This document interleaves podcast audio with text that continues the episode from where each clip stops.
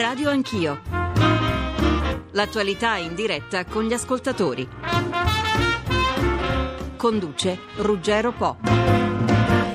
Buongiorno, buongiorno a tutti. Monti, come sappiamo, ha nuovamente incassato il sostegno leale dei partiti che lo sostengono dal primo giorno, una solidità che gli serve per affrontare il Consiglio europeo di fine mese, nel quotidiano la fiducia dei mercati e proseguire nell'opera di consolidamento dell'economia nazionale. Ieri l'informativa in Parlamento e da Berlino, dove si è recato nel pomeriggio, l'annuncio che sulle cessioni dei beni pubblici ora si farà sul serio. Manovre aggiuntive sono impensabili inevitabili, i tagli alla spesa pubblica per quanto importanti soprattutto come segnale ai cittadini, per ora non daranno più di 14 miliardi, vendere parte del patrimonio statale, immobili e partecipazioni è la strada per ridurre il debito. C'è chi arriva a, a ipotizzare entrate per 571 miliardi.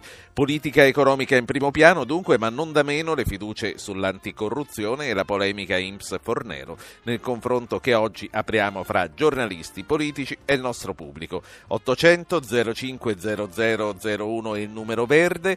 Eh, Claudio Tito, il giornalista per il calcio d'inizio, caporedattore eh, politico della Repubblica. Buongiorno Tito. Buongiorno, buongiorno a tutti. Poi ci sono già due ascoltatori che aspettano di parlare, sono Rinaldo e Giuseppe, poi c'è già il primo politico che è Felice Belisario dell'Italia dei Valori. Senatore, buongiorno anche a lei.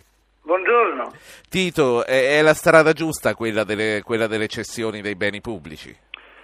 Beh, è, ehm, è sicuramente una strada obbligata. Eh, del resto il nostro grande fardello che appesantisce il cammino dell'Italia è quello del debito pubblico. Eh, noi dobbiamo fare in modo che in, in, un modo che in un modo o nell'altro quel debito si riduca. Abbiamo ancora tanti beni pubblici molti di questi peraltro inutilizzati e, e questi vanno, vanno smaltiti, vanno, vanno, dismessi per alleggerire questo fardello.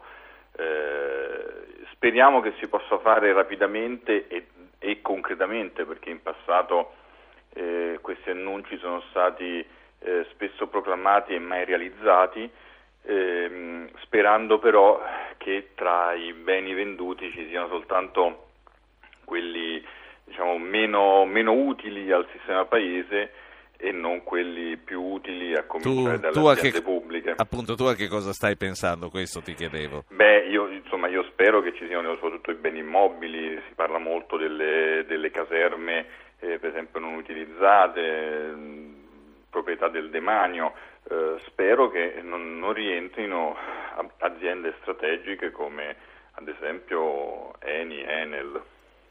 Certo. Sentiamo gli ascoltatori e poi sentiamo il senatore Belisario. Rinaldo da Brescia, buongiorno. Buongiorno dottor Po. Ascolti, io ascoltavo il telegiornale prima eh, sul fatto della legge anticorruzione. Sì. Premetto che sono parecchi anni che non mi reco nelle urne perché questa politica a me non dice niente. I signori si lamentano che quando parlano di caste, eh, non è vero, non è vero, ma se dovesse veramente non passare questa legge e che vada in attuazione nel 2018, mi sa che nella, nelle urne elettorali io non ci tornerò più, perché questi politici non sono politici, guardano solo alla sedia, guardano al posto e lo dimostrano con questa legge. Grazie. Sì. L'Italia non è seconda a nessuno e io non voglio essere secondo a nessuno nel mondo. E che la finiscano di andare in, in, trasmissioni come la vostra, Radio Anch'io, e Ballarò e quant'altro, a fare grossi proclami. Eh, ma Rinaldo, ma da che parte stai? Noi con chi le facciamo le trasmissioni? No, a parte gli scherzi, io credo che un politico, al di là di tutto, abbia il dovere di comunicare con, con il paese e, queste, e, questi sono mezzi per poterlo fare oggi. Eh, la radio e la televisione hanno preso molto il posto della piazza dove 30 anni fa, 40 anni fa si facevano i comizi. Giuseppe da Varese, buongiorno anche a lei. Eh, buongiorno dottor io saluto eh, tutti quanti, in particolare il eh, signor Bellisario dell'Italia dei Valori. E, e in quanto ai politici de, che possono intervenire nelle trasmissioni, ricordo che ci sono eh, organizzazioni, partiti che non, che fa, sono fuori dal Parlamento e voi siete una trasmissione secondo me unica nel panorama radio-televisivo. eh, perché fate proprio trasmissione corretta. Io volevo intervenire sulla storia dei beni pubblici. Allora, ricordo che lo scorso anno il governo Berlusconi aveva proposto in un suo passaggio di dare in, in, no, la concessione demaniale per 99 anni, poi ridotta a 20, poi cancellata forse, eh, con cifre irrisorie e parlavamo di beni pubblici importanti, non scadenti. Allora, eh, ricordo altresì che in passato, qualche anno fa, sono stati venduti degli immobili dei ministeri, di alcuni ministeri, salvo poi eh, riaffittarli per utilizzarli per lo stesso scopo. Ecco, allora questa classe politica, esclusi qualcuno, dovrebbero tornarsene a fare il proprio mestiere e, e lasciare il campo a chi nella politica con la P maiuscola ci crede veramente. Grazie. Io, eh, vi auguro buona giornata. Ma buona, buona, giornata a lei, signor Giuseppe. Felice Belisario. Eh, il sentimento del, del, Paese, il sentimento dei cittadini eh, contro la politica oggi è piuttosto diffuso, il risentimento direi. Eh, lei si sente, come ha detto eh, Rinaldo prima da Brescia, parte di una casta, senatore Belisario? Ma guardi, eh, io personalmente non mi sento eh, parte della casta, però eh, capisco bene che così veniamo percepiti. Se eh, delinquenti, cioè pregiudicanti, potranno candidarsi nel 2013 perché così ha detto eh, la Camera eh, sul, nel decreto anticorruzione, se il falso in bilancio non verrà ancora perseguito, se per alcuni reati si abbassano le pene e quindi si abbassa anche il termine per la prescrizione, faccio alcuni esempi, è chiaro che noi veniamo percepiti come coloro i quali non tagliano i costi della politica, permettono a, a chi è pregiudicato di sedere in Parlamento e addirittura di occuparsi persino di giustizia. E, e, vi è cioè un sale, un eh, malcontento esagerato, per cui io capisco e noi cerchiamo di lottare e di migliorare questo sistema. Spesso però eh, andiamo a sbattere eh, contro uh, come devo, devo dire, una serie di interessi trasversali per cui la Pagnotta l'ha salvata, per cui si salva Milanese, si salva Cosentino, si salva De Gregorio, Senta. si salva Tedesco,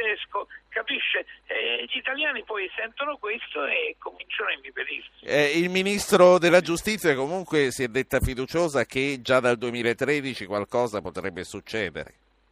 Beh certo, e devo dire la verità che a cominciare dal Presidente del Consiglio eh, Monti, il quale fa annunci e conferenze stampa in tutte le parti del globo, alla ministro Fornero che nasconde gli esodati, a Passera che ci mette la faccia, ma ormai l'ha già persa, eh, sullo sviluppo, eh, anche il ministro della giustizia evidentemente cerca di fare degli annunci. È stato spiegato molto chiaramente che non riusciranno a esercitare la delega eh, nel tempo utile per riuscire a bloccare eh, nelle liste coloro i quali sono davvero di offesa eh, non solo al Parlamento, ma di offesa al buonsenso. Senatore Belisario, l'Italia dei Valori come valuta l'ipotesi di vendere i gioielli di famiglia?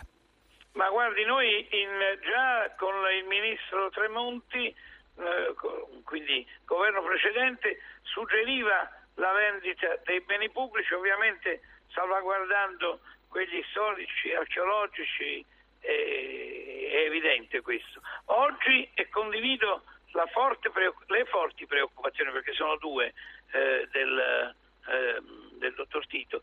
Eh, la prima è, è evitiamo di fare quanto è successo nel passato, cioè di svenderli.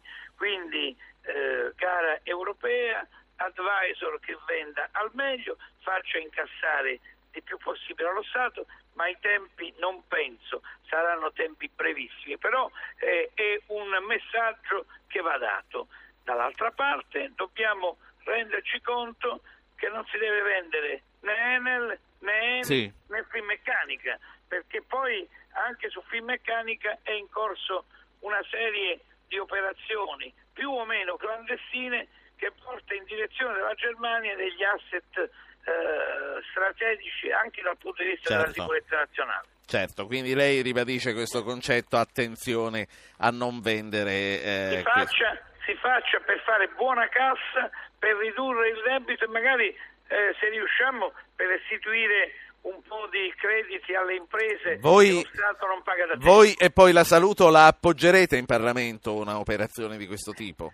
E se non rimane un annuncio, noi vogliamo sempre eh, leggere, carta canta, speriamo che non ci sia qualche inghippo che alla fine blocchi quella che è una buona idea, rendere produttivo quello che oggi magari è improduttivo. Veda, quando era ministro eh, eh, la Russia, noi abbiamo provato ad avere l'elenco delle caserme, neppure quelle siamo riusciti ad avere, perché ritenevamo eh, ognuno le, le- le conosce sul territorio, caserme chiuse Sì. che in pratica deperiscono. E allora Quindi sarebbe il caso di cominciare dalle caserme. Grazie, grazie a lei, eh, Felice Belisario, capogruppo. Italia dei Valori al Senato. Saluto Gianluca Galletti dell'UDC che nel frattempo ci ha raggiunto. Buongiorno onorevole Galletti. Buongiorno, buongiorno Però eh, prima, di, prima di dare la parola a lei volevo un commento da Claudio Tito della Repubblica eh, sulla questione anticorruzione. Come vedi l'andamento di queste tre fiducie di ieri e poi col voto finale in aula oggi? Beh, diciamo, le tre fiducie in qualche modo hanno, ehm, sono anche il frutto dell'accordo fatto l'altro ieri sera Sì. da Monti con i segretari. Eh, è chiaro che in questa situazione eh, il governo ha bisogno comunque di incassare su tutti i fronti, non solo su quello economico, il, il pieno sostegno. Ehm, io ho qualche perplessità anch'io in realtà come il senatore Belisario sulla possibilità che il governo eserciti la delega entro il 2013 per eh, evitare che i condannati possano essere candidati in Parlamento.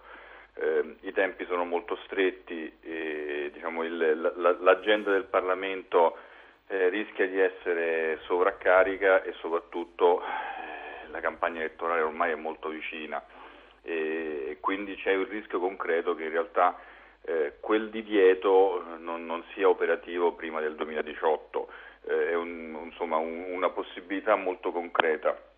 Dopodiché io ho, ho un altro sospetto che eh, questa legge, questa, insomma, questo disegno di legge anticorruzione eh, venga sicuramente approvato oggi alla Camera ma rischia al Senato di essere eh, modificato in maniera concreta e ampia. E quindi di dover rischiando di ritornare- andare poi su un binario morto con tempi lunghissimi, arrivando a fine legislatura senza Certo. E, e quindi il giornalista che cosa risponde a un ascoltatore come Rinaldo che dice io continuo a non andare a votare? Beh, insomma, eh, ora eh, a prescindere dal, diciamo, dal- dal ruolo di giornalista, credo che non andare a votare sia comunque un errore. Eh, detto questo, io ehm, diffido sempre da chi dice io non vado a votare, eh, la, la casta, sono tutti insomma, dei malfattori. Io eh, mi limito sempre a ricordare che quattro anni fa, solo quattro anni fa, siamo andati a votare, a- gli italiani con una percentuale eh, di presenza molto, alta, molto alta hanno votato questi partiti, hanno eletto queste persone in Parlamento, lo hanno fatto liberamente, non è possibile che nel giro di quattro anni ora sia tutto cambiato. Certo. Ehm, sentiamo Andrea da San Giorgio in Bosco e passiamo la parola a Gianluca Galletti. Andrea, buongiorno. Buongiorno, buongiorno a tutti. Beh, volevo rispondere alle, inter- alla giornalista di prima. Eh, mh, se non vanno a votare è perché si sono stancati e non sanno più chi, chi votare e questo probabilmente è il motivo. Però tornando a quello che ho scritto sulla mail, eh, secondo me siamo sempre alle solite. Cioè, non capisco questi decreti legge perché ci siano così tanto tempo mh, per entrare in vigore. Dal 2018 è il decreto anticorruzione. Perché non farlo nel 2013? Cioè, se è un, un intervento che serve, io lo farei subito, non capisco questi tempi. I tempi, secondo me, come, quan- come il decreto sui finanziamenti ai partiti, come il decreto sulle indennità ai parlamentari, eccetera, serve solo prendere tempo per poi Sì. tornare alla situazione precedente. Ecco, quindi la, la sfiducia di, ci- di cittadini è questa, cioè non si fidano, almeno io non mi fido più dei, dei, politici che abbiamo. Onorevole Galletti, cerchiamo di fare capire insieme ai nostri ascoltatori perché mica solo Andrea non capisce perché ci debbano volere sei anni per far entrare in vigore una norma. Che cos'è che potrebbe impedire di avere in funzione già dal 2013 questa nuova legge? Ma solo un ritardo da parte del governo ad esercitare la delega. Eh, io mi auguro che non sia così, anzi eh, noi ci impegneremo perché così non sia. Questo non è un decreto legge ma un disegno di legge. Eh, chiaramente un disegno di legge molto pesante dal punto di vista anche tecnico perché la materia non è molto facile. Ha richiesto un approfondimento in Parlamento che è durato due settimane in commissione e due settimane in aula. Eh, oggi lo voteremo in maniera definitiva, poi deve andare al Senato. È chiaro che il pericolo che ricordava eh, il Tito prima esiste, cioè che i tempi al Senato si prolungano. Eh, io credo che se eh, i partiti che sostengono Monti non saranno in grado invece di dare una risposta veloce su questo tema, gli, as- gli ascoltatori come Rinaldo aumenteranno, quindi è anche nel nostro interesse eh, por- mh, mm, certo. approvare in via definitiva il DL anti, anticorruzione. Lei, cri- lei, quindi crede che sarebbe un segnale determinante per contrastare credo, un po' la io credo che questo, insieme ad altri, insieme ad altri sia, sarà un segnale determinante per sconfiggere l'astensionismo alle prossime elezioni. Eh, poi è chiaro che non so se tutto questo basterà, perché mi sembra che oltre al, a, a fatti veri, come quello di cui stiamo parlando, c'è anche molta, molto populismo in giro e quello non è che si combatte coi fatti, eh, diventa difficile. Il populismo che è dato un po' dall'andamento economico del partito, un po' forse anche per via, non, non forse, un po' anche per eh, comportamenti di nostri colleghi parlamentari che non sono stati certo edificanti, ma che sono una minoranza rispetto agli altri parlamentari, tanti parlamentari sì. che svolgono con competenza e impegno il loro mestiere. Io questo devo dire perché se no eh, si finisce per essere tutti uguali. Tutti i parlamentari non sono uguali, assolutamente, come se io dicessi che tutti i giornalisti sono prezzolati perché ce n'è uno, no? non, non, è vero, eh, direi una, una bugia.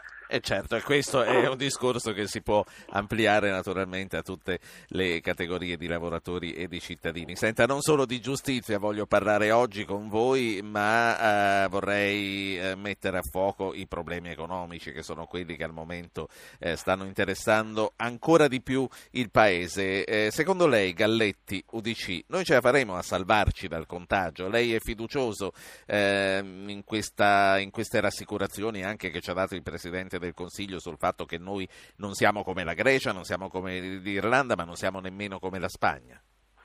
Ma io penso che eh, noi ci salveremo eh, se si salva l'euro. Non, a questo punto quello che noi dovevamo fare sul fronte interno l'abbiamo fatto, io dico anche abbondantemente.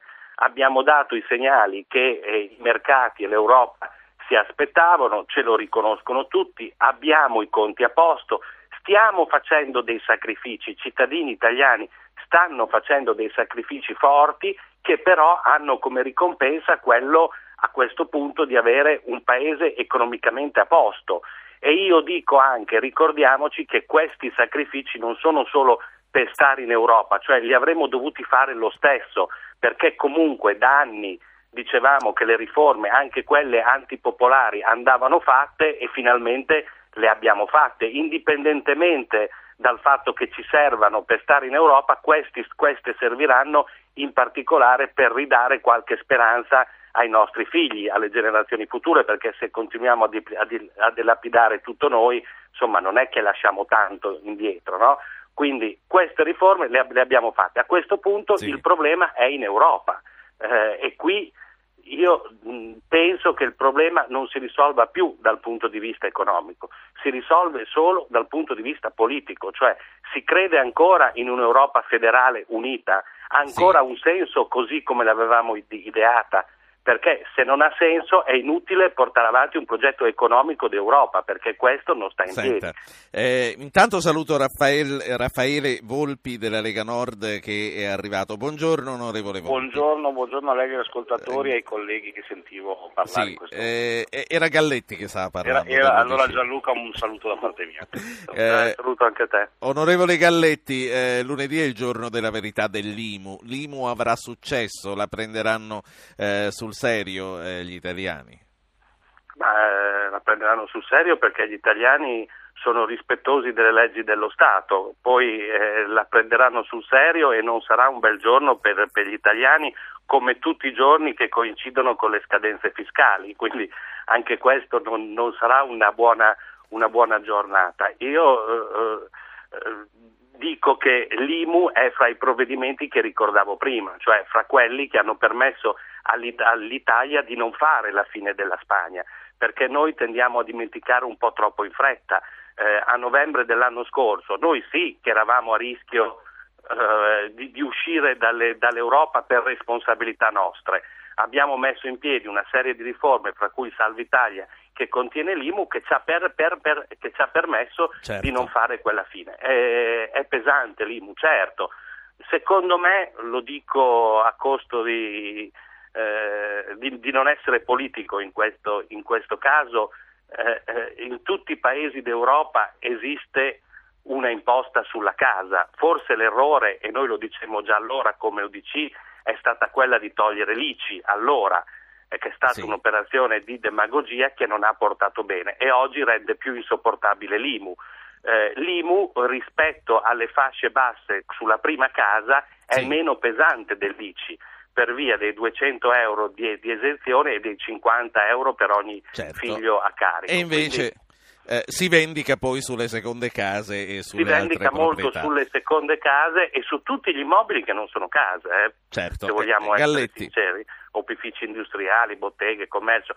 Però se noi abbiamo sempre detto, tutti i partiti l'hanno detto, che erano per una patrimoniale, questa è una patrimoniale. La, la saluto e la ringrazio. Gianluca Galletti. Arrivederci. UDC, arrivederla. Eh, Claudio Tito, alcuni sms che arrivano ci chiedono che cosa significhi esercitare una delega. Beh, eh, significa questo, che il, ehm, il Parlamento eh, ha dato mandato al governo eh, di eh, entrare nello specifico della legge, cioè articolare la legge in tutti i suoi punti. Ehm, e quindi eh, tocca al governo, dopo aver ricevuto la delega del Parlamento, concretizzare la legge, diciamo, scriverla in tutti i suoi punti, in tutti i suoi articoli. Eh, e dopo che eh, lo ha fatto automaticamente entra in vigore senza eh, dover ripassare di nuovo Sì. eh, dal, mm, dalle aule parlamentari. Senti Tito, ascoltiamo insieme Volpi eh, della Lega, poi ti saluto. Tra l'altro so che tu con Mauro e con eh, Scalfaro sarai, con Scalfari sarai a Bologna e incontrerai il Premier Monti Sì, ci sarà sabato un'intervista pubblica a Bologna come Presidente del Consiglio. E, sì, insomma, noi organizziamo per- da, da oggi fino a domenica questa festa di Repubblica che sarà una- un, un modo per contribuire con le idee Sì. al dibattito culturale. Dopo, dopo ti chiedo cosa ha Sì. intenzione di chiedergli. Intanto vorrei eh, domandare a Raffaele Volpi della Lega Nord come sta votando la Lega sulle norme anticorruzione.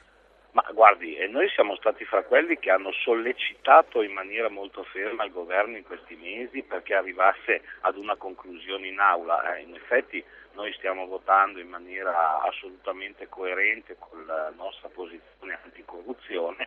Mi sembra però di rilevare che manchi un passaggio come dire, di coesione nella maggioranza, perché è chiaro che gli stop and go che abbiamo avuto in questi mesi sono unicamente fibrillazioni fra PD e PDL. Cioè, noi abbiamo sollecitato anche il Ministro, abbiamo aspettato per sei mesi che il Ministro portasse i suoi pareri eh, sugli emendamenti che erano presenti. Ogni volta che c'è stata data la possibilità abbiamo chiesto di continuare il provvedimento. Ora la nostra preoccupazione è da un lato politico, da un lato pratico, che questo provvedimento con tre fiducie perché non c'era accordo nella maggioranza venga portato al Senato e lì fatto arenare un'altra volta dalle forze di maggioranza. Quindi an- anche lei eh, teme questa possibilità e teme quindi che il 2013 resti nel quaderno delle buone intenzioni come data per poter già votare senza avere in lista i, i condannati?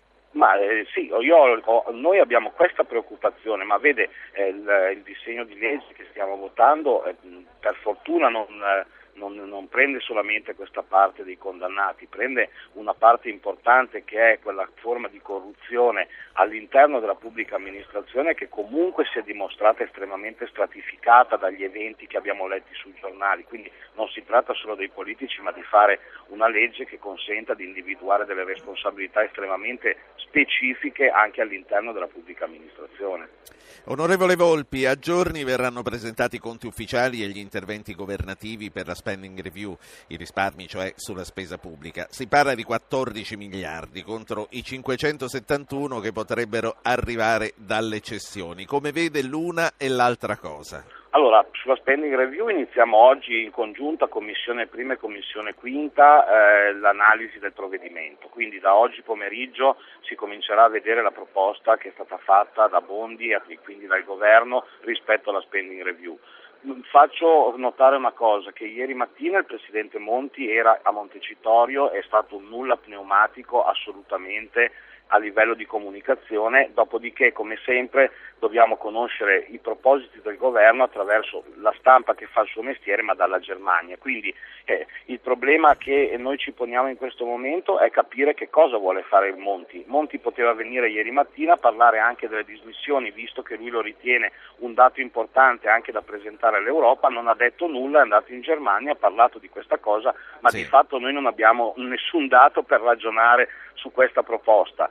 Eh, chiaramente la spending review eh, avrà una, una, cosa importante che è quella comunque di togliere incrostazioni che noi riteniamo tutti, penso, spero, assolutamente da togliere all'interno delle pubbliche amministrazioni, perché è chiaro che ci sono dei soldi buttati al vento che non hanno assolutamente necessità di essere buttati in quel modo. Sulle dismissioni bisognerà capire che cosa intende fare, certo. perché non, io mi sono permesso solo di leggere la stampa stamattina, non c'erano altre comunicazioni del governo, si parla dagli enti di Stato fino Quindi alle municipalizzate. Lei dice lei dice ce le venga a dire a noi e ne discutiamo. Eh, magari prima di parlare con i tedeschi, perché credo che il Presidente Monti confonda la ricerca di un consenso europeo con il fatto di, di, di rispondere ai tedeschi. Cioè, eh. Mi sembra che ci sia un po' di no, confusione no, ca- ca- cap- Capisco anche il suo risenti- risentimento come esponente del Parlamento. La ringrazio, onorevole Volpi. Raffaele grazie Volpi. buona giornata e buon lavoro. Lega Nord, grazie. E Tito, e poi ti saluto. Eh, che cosa ne pensi di, di, Monti che fa gli annunci dall'estero, cosa che fa risentire eh, naturalmente i parlamentari, e eh, di una Fornero che invece se si trova all'estero dice io non parlo delle questioni che riguardano la mia vicenda vicenda con l'Inps. A proposito, che cosa ne pensi anche della questione Fornero-Inps? Beh, diciamo che tutta la vicenda degli esodati è una vicenda un po' inquietante, devo dire, in cui il governo e anche il ministro ha fatto, ha fatto parecchia confusione, molta confusione ed è un, un aspetto che nessuno può nascondere, eh, su cui nessuno può nascondere l'allarme sociale e nemmeno il Ministro. Eh, e tra l'altro diciamo, se il Governo e l'Inps eh, evitassero eh, diciamo, di fare polemiche vicendevolmente, eh, probabilmente il Paese ne, ne, terrebbe giovamento e soprattutto ne terrebbe giovamento quei 400.000 sì. italiani che rischiano di rimanere... Senti senza stipendio e senza pensione. Si deve dimettere Mastra Pasqua, si deve dimettere Fornero o nessuno dei due, o tutti e due? Ma, insomma, io non, non so se si, se si, debbano dimettere. Certo, eh, per quanto riguarda il ministro Fornero, ormai eh, le dimissioni sono, insomma, mi sembra siano sostanzialmente inutili, anche perché questo è un governo il cui mandato è a termine, mancano pochissimi mesi alle, alle elezioni. Eh, Certo, mi aspetterei eh, sicuramente meno iniziative improvvisate da parte di entrambi. Grazie, eh, grazie a Claudio Tito, caporedattore interni della Repubblica. Ah, a proposito, cos'è che chiediamo a Monti sabato? a Monti sicuramente probabilmente chiederemo anche le, le, cose di cui abbiamo parlato questa, questa mattina. mattina. Eh, l'aspetto principale vi seguiremo sarà, allora, vi seguiremo sarà con interesse. Vi seguiremo con interesse alla prossima. Grazie. Pubblicità e poi riprendiamo con altri quattro ospiti che vi anticipo saranno Piero Stellino, Marcello Sorgi, Osvaldo Napoli, Marina Sereni. Piero Stellino, editorialista del Corriere della Sera, buongiorno. Buongiorno, buongiorno. Marcello Sorgi, editorialista della Stampa, buongiorno. Buongiorno. E poi buongiorno a Osvaldo Napoli, PDL. Buongiorno a voi. E a Marina Sereni, PD, buongiorno. Buongiorno, buongiorno a tutti. Piero Ostellino, la luna di miele con Monti dunque sembra finita. I sondaggi di questo periodo sono davvero impietosi. Sul vostro giornale oggi Sergio Romano elogia il nuovo appoggio che Alfano, Bersani e Casini hanno dato al Premier. Scrive una solidarietà, titolate una solidarietà non di facciata. Ostellino, che cosa è meglio fare in questo momento per il bene del Paese? Beh, ad esempio il governo Monti dovrebbe governare, cosa che non sta facendo, cioè finora si è limitato soltanto a tassare gli italiani e non fare altro. Cioè adesso ha proposto, e questo è un fatto positivo, la vendita di una parte del patrimonio pubblico e questo è importante, cioè a condizione che però i soldi che verranno ricavati servano ad abbattere il debito. Cioè, in altri termini noi abbiamo un sistema, un ordinamento giuridico che sforna in continuazione regolamenti, divieti, leggi che mortificano le libertà elementari dei cittadini.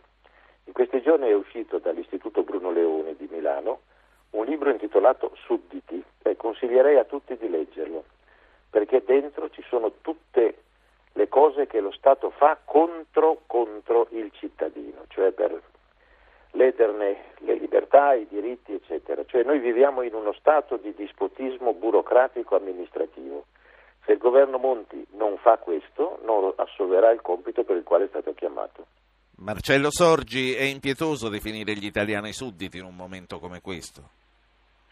No, sicuramente è un po' esagerato, però mm, ha ragione Ostellino a dire che, che, che diciamo, governare vuol dire anche liberare delle energie eh, che al momento sono compresse. La verità è che il governo ha pochissimi margini di manovra, insomma, cioè la situazione eh, reale è che il centro delle decisioni si è trasferito in Europa, il centro dell'Europa è la Germania e gli altri paesi si sforzano inutilmente, a quello che vediamo, di convincere la Germania eh, a lasciargli dei margini di autonomia e a non imporgli delle politiche che mm, riducono poi eh, i paesi come stiamo vedendo. L'Italia in questo il gruppo di paesi più in crisi è quella che ha meno voce in capitolo perché ha, il governo Monti ha ereditato una situazione eh, pessima, un paese che ha il 120% di debito pubblico, 2 milioni di miliardi, cioè 2 mila miliardi di euro sì. eh, di debito pubblico, diciamo, non, non, può certo alzare la voce. Si è visto ieri, no? Quando, eh, Monti ha avuto un successo personale straordinario, eh, è arrivato a Berlino, eh, il ministro degli esteri Schäuble eh, gli ha tributato dei grandi apprezzamenti personali e poi lo ha insignito di questo premio della leadership responsabile che è un premio molto eh, importante però appena sì. si è aperta la, la, discussione una delle prime domande dei giornalisti stranieri è cosa ha intenzione di fare per i 2 mila miliardi di, di debito lui ha annunciato che venderà certo. una parte del patrimonio pubblico. Inutile nascondersi che non è che si vende da oggi a domani il patrimonio pubblico, che, che si trovano gli acquirenti in un momento come questo, quindi diciamo è un, è un annuncio che probabilmente per essere messo in pratica richiederà dei mesi in una situazione certo. in cui i minuti contano. Fra poco voglio sentire anche da Piero Stellino cosa ne pensa del piano delle cessioni, ma prima a Osvaldo Napoli, PDL e a Marina Sereni, PD, vorrei chiedere, voi avete garantito, i vostri segretari hanno garantito nuovamente l'appoggio al governo, è opportunismo politico perché è bene che al momento le castagne dal fuoco le levi lui o è un appoggio convinto e sostanziale Osvaldo Napoli? No, guardi, certamente l'appoggio convinto e sostanziale, mi piace o non piace se lo paghiamo in termine elettorale. Questa mattina vi sono dei sondaggi in cui si dice che se Sento, sento, malissimo, onorevole Napoli. Questa mattina sì. dicevo che il nostro è un, è un appoggio incondizionato eh, questa mattina ci sono dei sondaggi, abbiamo pagato anche in termini elettorali questa, questa, posizione nostra, ci sono dei sondaggi in cui si dice che chi manda giù il governo Monti guadagna 11 punti, vero o non vero che sia, eh, quindi il nostro, ripeto, è l'appoggio incondizionato alla verità, però che da una parte ci vogliono anche le giuste critiche. Io sentivo un attimo il dibattito di, di, del direttore Stellino e Sorgi, guardate sulla vendita, io sono uomo di ente locale, lo sanno tutti, però attenzione, va bene vendere, ma vendere fino a se stesso senza dare la possibilità, attenzione, una cosa è la speculazione, una cosa è dare possibilità diverse, chiarisco già subito il concetto. Noi andiamo a vendere degli immobili a dei costi molto più bassi del valore, perché se poi ha ragione Ostellino, la burocrazia, il dispotismo burocratico, tutto il resto impedisce a chi vuole acquistare di poter usare quegli immobili in una maniera estremamente corretta, perché non è che si compra un immobile gratis, si compra un immobile per non fare nulla, allora vedete che c'è una, una, una, un handicap, cioè bisogna avere da una parte vendere, ma dall'altra parte dare la disponibilità per effettuare determinate operazioni nella massima trasparenza, perché se no si vende a prezzo molto più basso, lo sa persino un bambino che fa la terza media. Quindi intendo dire, è ovvio però che se sì. noi non eliminiamo la burocrazia, Guardate, il governo, mh, mm, chapeau, niente da dire, però parliamoci chiaro, sulle liberalizzazioni, se si sono fermate le farmacie e i taxi, onestamente mi è sembrato abbastanza una presa in giro, però vorrei rispondere anche sotto un altro aspetto. Sì. Eh, e poi passo a Sereni, sì. Il direttore Sorgi diceva pubblico il 120%, ma il direttore Sorgi conosce che ci sono paesi tipo l'Inghilterra ed altri paesi europei nel mondo che hanno un debito pubblico che raggiunge il 140%. Bisogna anche ricordare che il nostro è un paese che ben 2.600 miliardi sono di risparmio privato e di quel debito pubblico che noi abbiamo, che sono di 2.000 miliardi, la metà è fatta da italiani, c'è fatta una parte da italiani che hanno sì. comprato voto, il resto l'altra sì. parte dalle banche. Quindi certo. voglio dire, noi molto spesso abbiamo l'abitudine di essere negativi nei nostri No, no, è chiaro, è chiaro quello che dice onorevole Napoli. Dare questo messaggio. Abbiamo capito. Sennò... Io intanto vorrei girare la stessa domanda a Marina Sereni eh, sulla qualità dell'appoggio. Eh, Sereni. Ma guardi, è un appoggio determinato da senso di responsabilità, da consapevolezza della gravità della situazione. Noi siamo ancora in una situazione gravissima, lo è l'Europa e lo è l'Italia eh, non abbiamo mai pensato che sarebbe stata una passeggiata eh, appoggiare un governo tecnico dopo il fallimento del governo Berlusconi e della destra e dentro questa crisi. Eh, lo abbiamo fatto e lo stiamo facendo con grande convinzione però perché eh, solo se riusciamo a battere l'emergenza e a salvare l'euro, l'Europa, il progetto europeo, noi possiamo anche far ripartire l'Italia. L'Italia ha una doppia sfida e Monti ha una doppia sfida.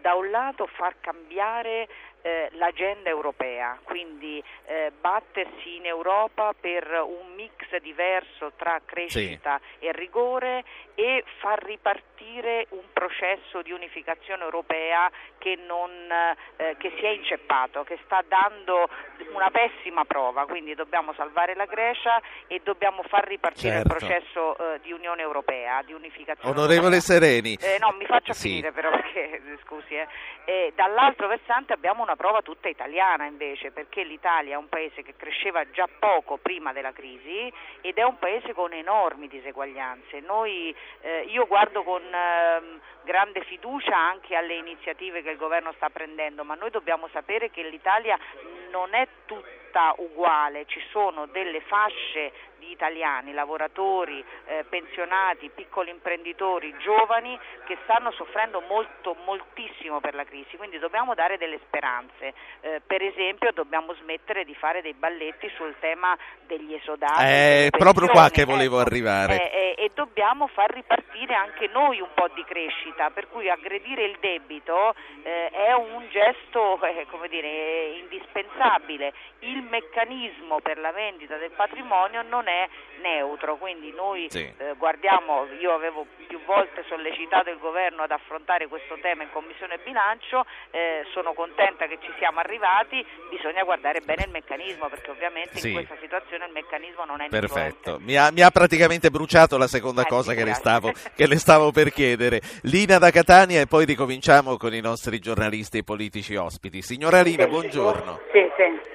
Signora Lina, buongiorno. Sì, buongiorno. Prego. Allora, posso fare la mia domanda? La Prego. Posso formulare? Ah, Allora, sì. la domanda è la seguente: come mai, come, posso- come si può conciliare la posizione delle parti, di tutte le parti politiche, in particolar modo della sinistra, nel momento in cui approva ehm, tutti i provvedimenti che Monti passa al Parlamento e quindi con- convalida questa posizione ehm, governativa, mentre poi nelle piazze, nelle sezioni, sui giornali, la, la- la società civile, in altri termini, è molto scontenta, critica queste posizioni. Come possono conciliare questi parlamentari proprio? Possono andare sulle piazze convalidando e offrendo una- un appoggio Sì. alla società civile. Poi nella sostanza in Parlamento votano a favore di Monti. Non pare che vi sia un Chiaro, tradimento del mandato chiaro. parlamentare, tradimento del mandato Mi sa, deve, mi sa che il microfono deve tornare alla Sereni. Sereni, eh, lei si riconosce nell'accusa guardi- di lingua biforcuta? Io eh, penso che noi dobbiamo essere onesti con gli italiani, il governo Monti è stato necessario perché noi eravamo a un passo molto corto vicino al baratro del default, del fallimento. Nel fallimento, lo voglio dire alla signora che mi, mi sembra una persona di sinistra, chi ci avrebbe rimesso di più sono i poveri, sono chi vive di lavoro, chi vive di pensione, quindi anche nel fallimento finanziario dell'Italia non saremmo arrivati tutti allo stesso modo. Eh, quindi noi abbiamo fatto una scelta sapendo di non sostenere un governo Sì. di sinistra. Stiamo facendo eh, una battaglia Sì. per elementi di equità nel- nei sacrifici, ovviamente è molto difficile, eh, sappiamo che la ricetta è durissima, Sì. ma siamo un partito Allora. come PD, almeno parlo per noi, siamo un partito nazionale di governo e in questo momento sappiamo di doverci anche far carico di questi sacrifici. Sì, Eh, Marcello Sorgi e poi ci salutiamo. Eh, la sinistra parla con lingua biforcuta. No, la sinistra eh, eh, fa più o meno quello che ha detto l'onorevole Sereni. A me mi ha colpito un passaggio dell'intervento di Bersani nel dibattito di ieri, no? quando Bersani ha detto eh, ma insomma non è che potete, si possono trattare i partiti come se fossero dei parassiti del governo, come, eh, come se, se- se, eh, con la mano sinistra lo appoggiassero e con quella destra invece gli preparano le. Ecco, questo mi è, sembrato un passaggio di consapevolezza, cioè nel senso che eh, la, la- la sinistra, come la destra d'altra parte, si stanno svelando da un punto di vista elettorale per il governo eh, eh, Monti, no? cioè eh, l'elettorato di sinistra come quello di destra eh, eh, del governo Monti vede solo le tasse, eh, eh, il rincaro della benzina, eh, la scadenza dell'IMU, eh, cioè, l'idea che tutto questo sia indispensabile eh, per cercare di non finire a gambe per aria è, è più difficile da spiegare eh, ai, ai cittadini, anche perché diciamo, eh, il periodo immediatamente precedente è quello in cui eh, la sinistra diceva che era tutta colpa di eh, Berlusconi e Berlusconi diceva che era l'eredità che gli aveva lasciato Berlusconi. Questa è una prova di verità quella che stiamo attraversando, cioè, l'Italia fa i conti con 20, forse 30, forse 40 anni, eh, eh, di governo allegro, di spese pazze, di, eh, di, eh, di dei conti pubblici che, che vengono tutti a scadenza nello stesso momento. Quindi questo non è parlare con lingua biforcuta, è parlare cioè, del linguaggio de- della, della verità, solo che questa verità costa. Certo. Eh, grazie a Marcello Sorgi, editorialista della stampa, per essere stato con noi. Piero Stellino, non si è parlato della giustizia, il secondo grande tema, e della corruzione, il secondo grande tema che vorrei eh, riservarmi con voi e con i nostri ospiti politici di qui alla fine. Eh, ci arriveremo eh, nel 2013 o ci arriveremo, ci arriveremo mai a questi decreti? A, questi, a queste leggi, scusi. un Una domanda che fa a me? Sì, certo. Ma, eh, dunque, innanzitutto io eh, sto assistendo in Italia allo stesso eh, copione che portò l'Unione Sovietica alla dissoluzione, cioè il mondo della politica parla con la lingua di legno, cioè parla di crescita e il PIL sta scendendo, parla di crescita e il governo non fa nulla perché il, il paese cresca. Cioè questi partiti che appoggiano il governo Monti perché c'è l'emergenza che sta diventando un alibi per, la, per l'inazione politica, facciano qualcosa, ad esempio propongano un disboscamento legislativo e amministrativo che impedisce alla società civile di fare. Cioè continuiamo a pensare che la crescita possa avvenire per decreto legge. La crescita viene se gli italiani hanno la possibilità di lavorare e di intraprendere in libertà, cosa che non avviene. Oggi se un imprenditore, proprietario di un edificio, smette la produzione e lo vuole riconvertire in qualche modo in qualcos'altro, ci mette 15 anni ad ottenere le licenze. Certo. Beh, la classe politica la smetta di parlare di senso di responsabilità e di usare la lingua di legno, proponga delle cose, delle politiche al fine di liberare la società civile dai lacci e laccioli che gli impediscono di crescere. L'Italia non, crescere, non cresce perché la politica impedisce agli italiani di lavorare e di intraprendere. Questa è la verità il senso di responsabilità dei partiti che appoggiano Monti lo dimostrano in questo modo, proponendo un disboscamento sì. amministrativo e legislativo, proponendo la liberalizzazione del paese, cosa che non avviene. Certo, Osvaldo Napoli, PDL, qui bisogna farsi strada col macete in questo Ma no, ascolti, io penso che il direttore Stellino, io firmo quello che lui ha detto, Beh, guardi, al di là della simpatia o antipatia del personaggio, che può piacere o non piacere, leggo oggi Briatore Briatore sul giornale di oggi dice io me ne vado perché dico per avere un permesso, per avere questo, attenzione, permessi regolari che abbiano tutti sì. quanti i requisiti, dice io impiego degli anni, non riesco a muovere. Ed è la verità, guardi, io faccio il sindaco e certe volte mi trovo di un'impotenza davanti a una richiesta di un imprenditore di arresto, oltretutto lei parlava di giustizia, con la normativa che è passata adesso, io ho paura, l'ho detto al Ministro in maniera molto molto corretta, perché io sono uno di carattere in termine istituzionale, eh, come dire, spero almeno di essere molto corretto, ma in sindaci avranno paura di fare una telefonata dicendo io davanti a me un imprenditore che devo mandarlo dal direttore generale della regione perché per un motivo un, un magistrato se ritiene che io eventualmente possa aver fatto un reato mi, mi, mi, mi, manderà un avviso di garanzia perché andrà a controllare eh, se io la telefonata che ho fatto nel chiedere un appuntamento sì. o meno. Quindi vengo a dire, arriviamo addirittura anche sotto questo aspetto ad essere ancora più eh, dire, pesanti nei confronti eh, di un'imprenditoria che ha bisogno invece di essere libera. Ha ragione, ma lei pensate che in Inghilterra una società si, si scioglie o si fa in un giorno, da noi, ma da noi che tutto vada bene, prende e fa in un anno se tutto va bene. Quindi voglio dire, la verità forse le forze politiche, però devo dire a Ostellino che questo avrebbe dovuto essere anche un incarico del governo Monti, portare questo tipo di eh, soluzioni al Parlamento, perché il governo è tecnico, il governo Monti si è dimostrato debole nel momento in cui non ha dimostrato di dire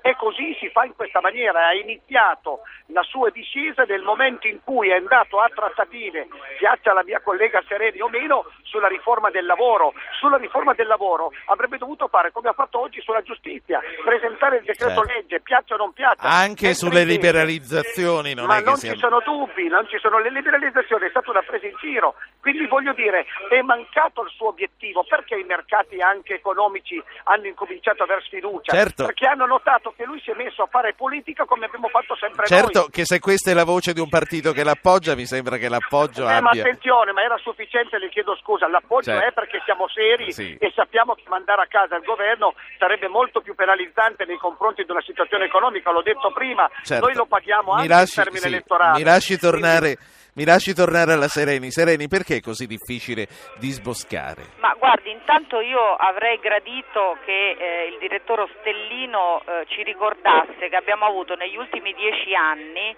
per otto anni al governo una forza conservatrice di destra, PDL e Lega in varie formulazioni, eh, che avrebbero dovuto fare delle liberalizzazioni delle semplificazioni la loro bandiera. Nell'ultimo governo Berlusconi c'era perfino un bel ministero roboante rilevante sulla semplificazione, Infatti questo eh, è stato perché dire di che Ostellino. partiti- no, lo dico perché eh, le uniche liberalizzazioni vere che sono state fatte in questo paese l'ha fatta il governo di centrosinistra e il ministro Bersani. Se oggi Montezemolo Sì. può fare Italo, lo può fare perché in una notte il ministro Bersani liberalizzò esattamente l'uso della rete. È stato difficile, faticoso e ci sono ancora resistenze. Allora, quando si sceglie una strada, semplificare, liberalizzare, eccetera, si eh, incontrano degli ostacoli. Italo è partito, di le dire- farmacie così e così. mi permetto eh. di Sì. dire, certamente mi permetto di dire che non tutti i partiti sono stati uguali sul terreno delle liberalizzazioni e delle semplificazioni. Ovviamente il tema è molto serio perché per semplificare, per disboscare ci vuole eh, anche del tempo, cioè ci vuole il tempo di conquistare eh, una pubblica amministrazione che non si deve mettere di traverso, come dico io. Io ho fatto l'amministratore regionale per diversi anni, ho avuto anche la responsabilità del personale e so che nella pubblica amministrazione ci sono risorse straordinarie, ma ci sono anche straordinarie sacche di conservazione in ogni ganglo. Per esempio, la legge che stiamo approvando oggi sulla corruzione è un modo per dire agli investitori che nella pubblica amministrazione da adesso in poi non ci saranno comportamenti Allora. che non solo impediscono la eh, libertà di impresa, ma Sereni. in qualche modo introducono anche delle distorsioni nella concorrenza. Ho la sigla che mi pende sul collo, la saluto e la ringrazio.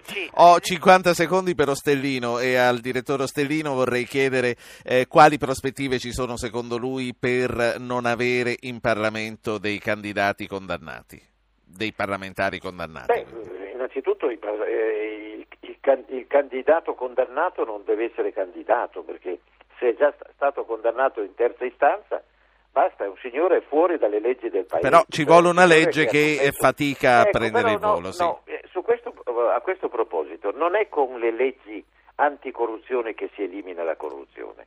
La corruzione la si elimina eliminando le condizioni affinché la corruzione nasca. Cioè, ma come possiamo se- se- seriamente pensare che un governo che è l'espressione massima dell'establishment italiano che ha impedito qualsiasi cambiamento in questo paese possa Sì. fare i cambiamenti? Il- eh, uno dei ministri che si è opposto Ci dobbiamo purtroppo fermare, quindi io mi fermerei proprio a questa domanda. Come è possibile tutto questo? Noi ringraziamo tutti i nostri ospiti, ci risentiamo domani. Sigla. Avete ascoltato Radio Anch'io, ha condotto Ruggero Po, regia di Anna Posillipo, assistenti al programma Alberto Agnello, Valentina Galli, Francesca Mechelli, coordinamento tecnico di Gottardo Montano, Fabio Lelli. Potete iscrivervi alla mailing list e ricevere le anticipazioni sulla trasmissione del giorno dopo scrivendo a radioanchio.it, archivio puntate podcast su www.radioanchio.rai.it, pagina Facebook Radio Anch'io Radio 1 Rai.